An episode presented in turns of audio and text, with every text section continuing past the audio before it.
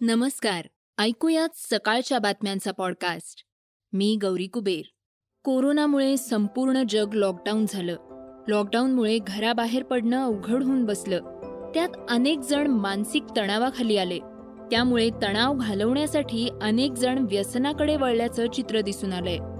अनेक कंपन्यांनी work from होमची सुविधा उपलब्ध करून दिली. अचानक उद्भवलेल्या परिस्थितीमुळे जनजीवन विस्कळीत झालं होतं. या काळात अनेकांनी विरंगुळा म्हणूनही व्यसनास सुरुवात केल्याचं दिसून आलंय. डिसेंबर दोन हजार वीसमध्ये international journal of environmental research and public हेल्थमध्ये ग्रॉसमननं केलेल्या अभ्यासात पंचेचाळीस पूर्णांक साठ टक्के प्रकरणांमध्ये मद्यपान वाढण्याचं कारण तणाव हे होतं. अल्कोहोलची उपलब्धता चौतीस पूर्णांक चार टक्क्यांनी वाढली होती. लॉकडाऊनचे दिवस जसजसे वाढत गेले तसतसे अनेकांनी अधिक प्रमाणात मद्यपान करण्यास सुरुवात केली. ताणतणाव असताना अनेक जण दारूचं सेवन जास्त प्रमाणात करतात. ही सर्वसामान्य गोष्ट आहे.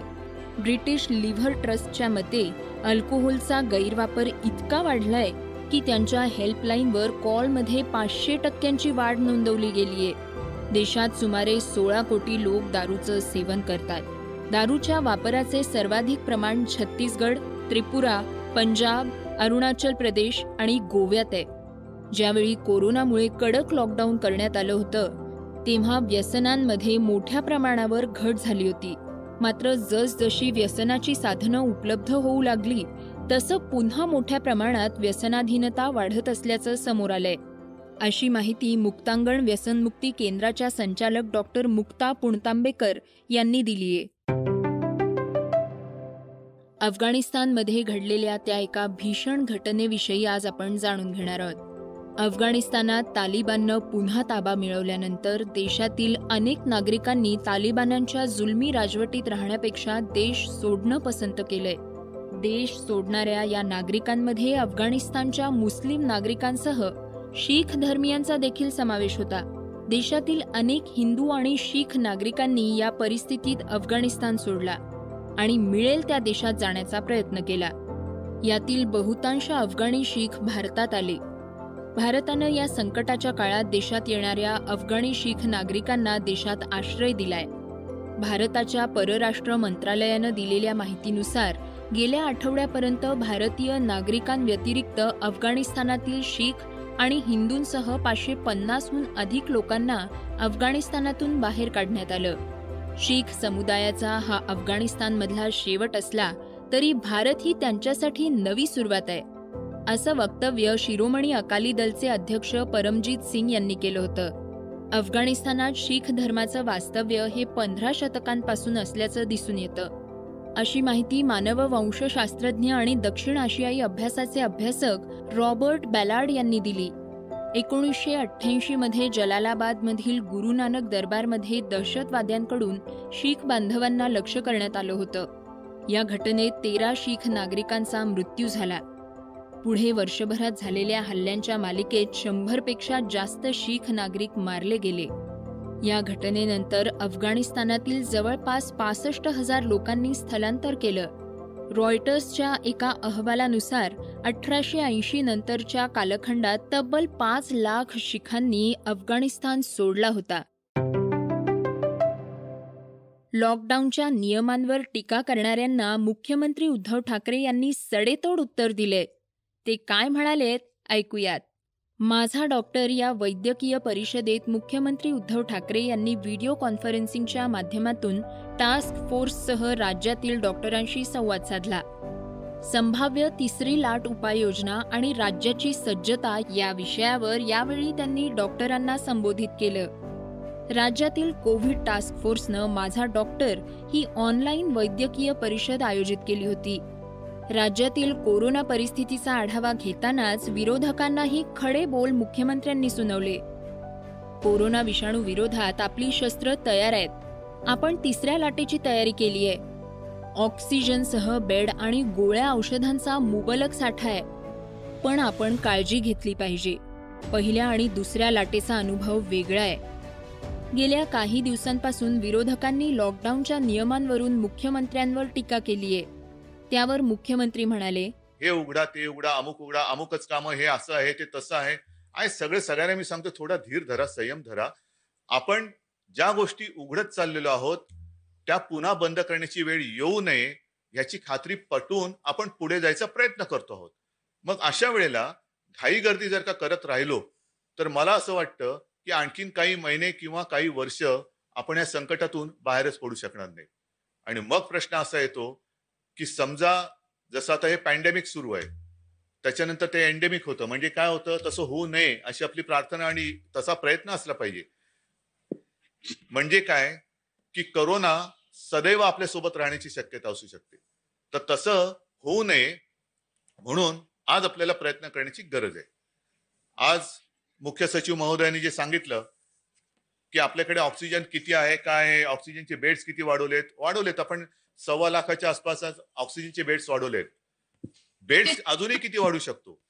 पण त्या बेड्सना आवश्यक असलेला ऑक्सिजन देऊ शकतो का? हा मोठा प्रश्न आहे. जो गेल्या दुसऱ्या लाटेच्या पीकच्या वेळेला आपल्याला फार त्याचा विचित्र अनुभव आला होता. म्हणजे साधारणतः जर का मी बरोबर बोलत असेल तर आपल्याला त्या दिवशी त्यावेळी ऐंशी हजार रुग्ण ज्यांना ऑक्सिजनची गरज होती असे आपल्या राज्यात होते. ऐंशी हजार. ऐंशी हजार. म्हणजे सव्वा लाख बेड्स होते त्याही वेळेला होते पण ऐंशी हजार पेशंट होते. पण त्या पेशंट्सना पुरेल एवढा ऑक्सिजन आपल्या राज्यात नव्हता. आजही आपल्या राज्याची ऑक्सिजनची उत्पादन क्षमता साधारणतः बाराशे तेराशे चौदाशे इथपर्यंत आपण करू शकलेलो असलो तरी त्यावेळेला प्रत्यक्षात मात्र ऑक्सिजन लागत होता तो साडेसतराशे अठराशे मेट्रिक टन. साडे सतराशे अठराशे मेट्रिक टन बाराशे उत्पादन क्षमता म्हणजे साधारणतः पाचशे मेट्रिक टन हा आपल्याला इतर राज्यातून आणावा लागत होता. आणि ते आणणं म्हणजे ते रूरकेला असेल काही शेकडो महिलापासून किंवा हजारो महिलांपासून आपल्याला तो आणावा लागत होता. आणि ते आणणं हे फार अवघड होतं. म्हणजे तो येईपर्यंत आपली सगळी यंत्रणा श्वास रोखून बसलेली असायची. म्हणजे एका बाजूला कोविडचे रुग्ण ऑक्सिजन नाही म्हणून श्वास घ्यायला तळमळत होते पण दुसऱ्या बाजूला ऑक्सिजन आणेपर्यंत आपली यंत्रणा श्वास रोखून बसली होती ही तेव्हाची परिस्थिती होती. आणि ते जर का चित्र आपण पुन्हा आपल्या राज्यात निर्माण होऊ द्यायचं नसेल तर मला असं वाटतं आज आपल्याला आपल्या राज्यात जेवढा ऑक्सिजन आपण उत्पादन करतो आहोत तेवढ्या क्षमतेतच उपाययोजना करण्याची गरज आहे. आता जाणून घेऊयात वेगवान घडामोडी. जीवघेण्या निपाह विषाणूची लागण झालेल्या केरळमधील बारा वर्षीय मुलाचा मृत्यू झालाय. कोझिकोड रुग्णालयात त्याच्यावर उपचार सुरू होते. केंद्र सरकारनं राष्ट्रीय रोग नियंत्रण पथक केरळला तात्काळ पाठवलंय. केरळ सरकारकडून या पथकाला योग्य ती मदत पुरवली जाणार आहे. तीन सप्टेंबर रोजी बारा वर्षीय निपाह संशयित मुलगा कोझिकोड रुग्णालयात उपचारासाठी दाखल झाला होता. अफगाणिस्तानच्या पंजशीरमध्ये तालिबान आणि नॅशनल रेझिस्टन्स यांच्यात रक्तरंजित युद्ध झालं. त्यात तालिबाननं पंजशीरवर ताबा मिळवल्याचा दावा करण्यात आलाय. पंजशीरमधील सालेह यांनी सातशे तालिबान्यांचा खात्मा केला असून एक हजारपेक्षा जास्त तालिबानी कैदेत असल्याचं म्हटलंय. पंजशीर प्रांताची राजधानी बझारकमध्ये घुसल्याचा दावा तालिबाननं केला होता. एकोणीसशे नव्याण्णव पूर्वी प्रत्येकाला आपल्या जातीचा अभिमान होता. पण राष्ट्रवादी काँग्रेसच्या स्थापनेनंतर राज्यात दुसऱ्या जातींबद्दल तिरस्कार वाढला. त्यावर राजकारण चालू आहे. अशा दूषित वातावरणापासून तुम्ही सावध राहा. आपल्या पक्षात जातपात चालणार नाही. जात बघून पदं दिली जात नाहीत. या जातीपातीची चर्चा सुद्धा पक्षात करू नका अशी तंबी मनसेचे अध्यक्ष राज ठाकरे यांनी पदाधिकाऱ्यांना दिलीये. इंग्लंड विरुद्धच्या चौथ्या कसोटी सामन्यात तिसऱ्या दिवशी भारतानं आघाडी घेतलीये. पहिला दिवस गोलंदाजीसाठी पोषक होता पण त्यानंतर दुसऱ्या दिवशीपासून फलंदाजांचा वरचष्मा दिसून आला. तिसऱ्या दिवशी भारताचा हिटमॅन रोहित शर्मानं दमदार शतक ठोकलं. रोहितनं इंग्लंडमध्ये एकूण नववं आंतरराष्ट्रीय शतक झळकावलंय. त्यासोबतच त्यानं महान फलंदाज राहुल द्रविड याच्या इंग्लंडमधील आठ शतकांच्या विक्रमाला मागे टाकलंय. इंग्लंडमध्ये सर्वाधिक आंतरराष्ट्रीय शतकांचा जागतिक विक्रम ऑस्ट्रेलियाच्या सर डॉन ब्रॅडमन यांच्या नावे आहे. आता जाणून घेऊया चर्चेतील बातमी. जपानची राजधानी टोकियोत सुरू असलेल्या पॅरालिम्पिक स्पर्धेत भारतानं आतापर्यंतची सर्वोच्च कामगिरी नोंदवली आहे टेबल टेनिसमध्ये भाविना पटेलनं देशासाठी पहिलं रौप्य जिंकलं. त्यानंतर अखेरच्या दिवशी बॅडमिंटनमध्ये कृष्णा नागरनं सुवर्ण पदकासह भारताला स्पर्धेतील शेवटचं पदक मिळवून दिलंय. त्याच्या या पदकासह भारतानं यंदाच्या स्पर्धेत पाच सुवर्ण पदकं पटकावली आहेत. यातील दोन सुवर्ण पदकं ही बॅडमिंटनमधील आहेत. कृष्णासह प्रमोद भगतनं गोल्डन कामगिरी नोंदवली होती. अवनी लेखारानं नेमबाजीतील भारताला पहिलं सुवर्ण पदक मिळवून दिलं होतं. त्यानंतर पुरुष गटातील पन्नास मीटर पिस्टल प्रकारात मनीष नरवालनं सुवर्ण वेध साधला भालाफेकमध्ये सुमित अंतिलनं सुवर्ण पदक मिळवलं होतं. या सगळ्या घडामोडींबद्दल आपल्याला अधिक माहिती सांगतायत आमचे क्रीडा प्रतिनिधी सुशांत जाधव. जपानची राजधानी असलेल्या टोकियोत रंगलेल्या पॅराऑलिम्पिक स्पर्धेत भारताने दमदार कामगिरी करून दाखवली. यंदाच्या स्पर्धेत भारताचे एकूण चोपन्न खेळाडू जे आहेत स्पर्धेत सहभागी झाले होते. आणि त्यामुळे भारताच्या पदक तालिकेमध्ये दुहेरी आकडा दिसेल अशी अपेक्षा व्यक्त करण्यात येत होती. आणि भारतीय खेळाडूंनी ती अपेक्षा पूर्ण केली आहे असंच म्हणावं लागेल. आपण जर आता गुणतालिका बघितली तर स्पर्धेत भारताने पाच सुवर्ण आठ रौप्य आणि सहा कांस्य पदकासह एकूण एकोणीस पदकांची कमाई केली आहे. या एकोणीस पदकांसह भारतीय संघ गुण गुणतालिकेत चोवीसाव्या स्थानावर आहे. पॅराऑलिम्पिकप्रमाणेच ऑलिम्पिकमध्ये चिनी खेळाडूंचा दबदबा पाहायला मिळाला. चीनने पंच्याण्णव सुवर्णपदक पटकावले आहेत आणि एकूण जर पदकाचा विचार केला चीनच्या तर दोनशे सहाहून अधिक पदकं त्यांनी कमावलेली आहेत. या यादीत अमेरिका जे आहे ते तिसऱ्या स्थानावर आहे. त्यांच्या खात्यात एकूण पदक म्हणजे शंभरी पार केली आहे तिन्ही पदकांची. एकशे तीन पदकं आहेत. रशियाच्या रशियाच्या खात्यात एकशे अठरा आणि इतर जे आहेत त्यामध्ये युक्रेन सत्तावीस ब्राझील तीस ऑस्ट्रेलिया तीस आणि इटली सव्वीस हे पहिल्या टॉप दहामध्ये आपल्याला दिसत आहेत गुण पदतालिकेमध्ये. आपण जर एकूण भारतीयांनी जे पदक विजेते आहे त्यामध्ये गोल्डन गोल्ड मेडल मिळवून देणाऱ्या खेळाडूंचा जर विचार केला तर नेमबाजीमध्ये आपल्याला दोन दोन सुवर्णपदकं मिळाले आहेत. त्यामध्ये पहिलं पदक जे मिळवून दिलं आपल्याला ते अवनी लेखा हिने तिने महिला गटातील R two ten metre air rifle S H one क्रीडा प्रकारात सुवर्ण निशाणा साधला होता.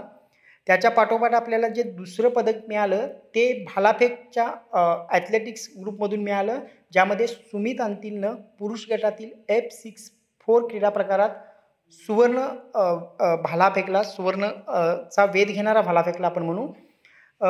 नेमबाजीमध्ये दुसरं पदक जे आपल्याला असो गोल्डन गोल्ड मेडल मिळवून दिलं ते मनीष नरवालनं. पुरुष गटातील mixed P four fifty metre pistol S H one क्रीडा प्रकारात त्याला सुवर्णपदक मिळाले आणि बॅडमिंटनमध्ये आपल्याला दोन पदकं मिळाली. त्यामध्ये बॅडमिंटनमधील पहिलं गोल्ड मेडल जे आहे ते प्रमोद भगतनं मिळवलं.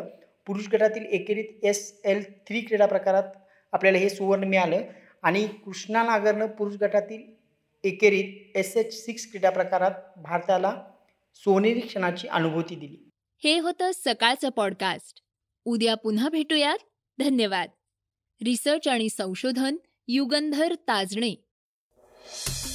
वाचा बघा आणि आता ऐका आणखी बातम्या. ई सकाळ डॉट कॉम वर. तुम्ही हा पॉडकास्ट ई सकाळच्या वेबसाईट आणि ऍप वर सुद्धा ऐकू शकता. विसरू नका. या पॉडकास्टला आपल्या आवडीच्या पॉडकास्ट ॲपवर सबस्क्राईब किंवा फॉलो करायला.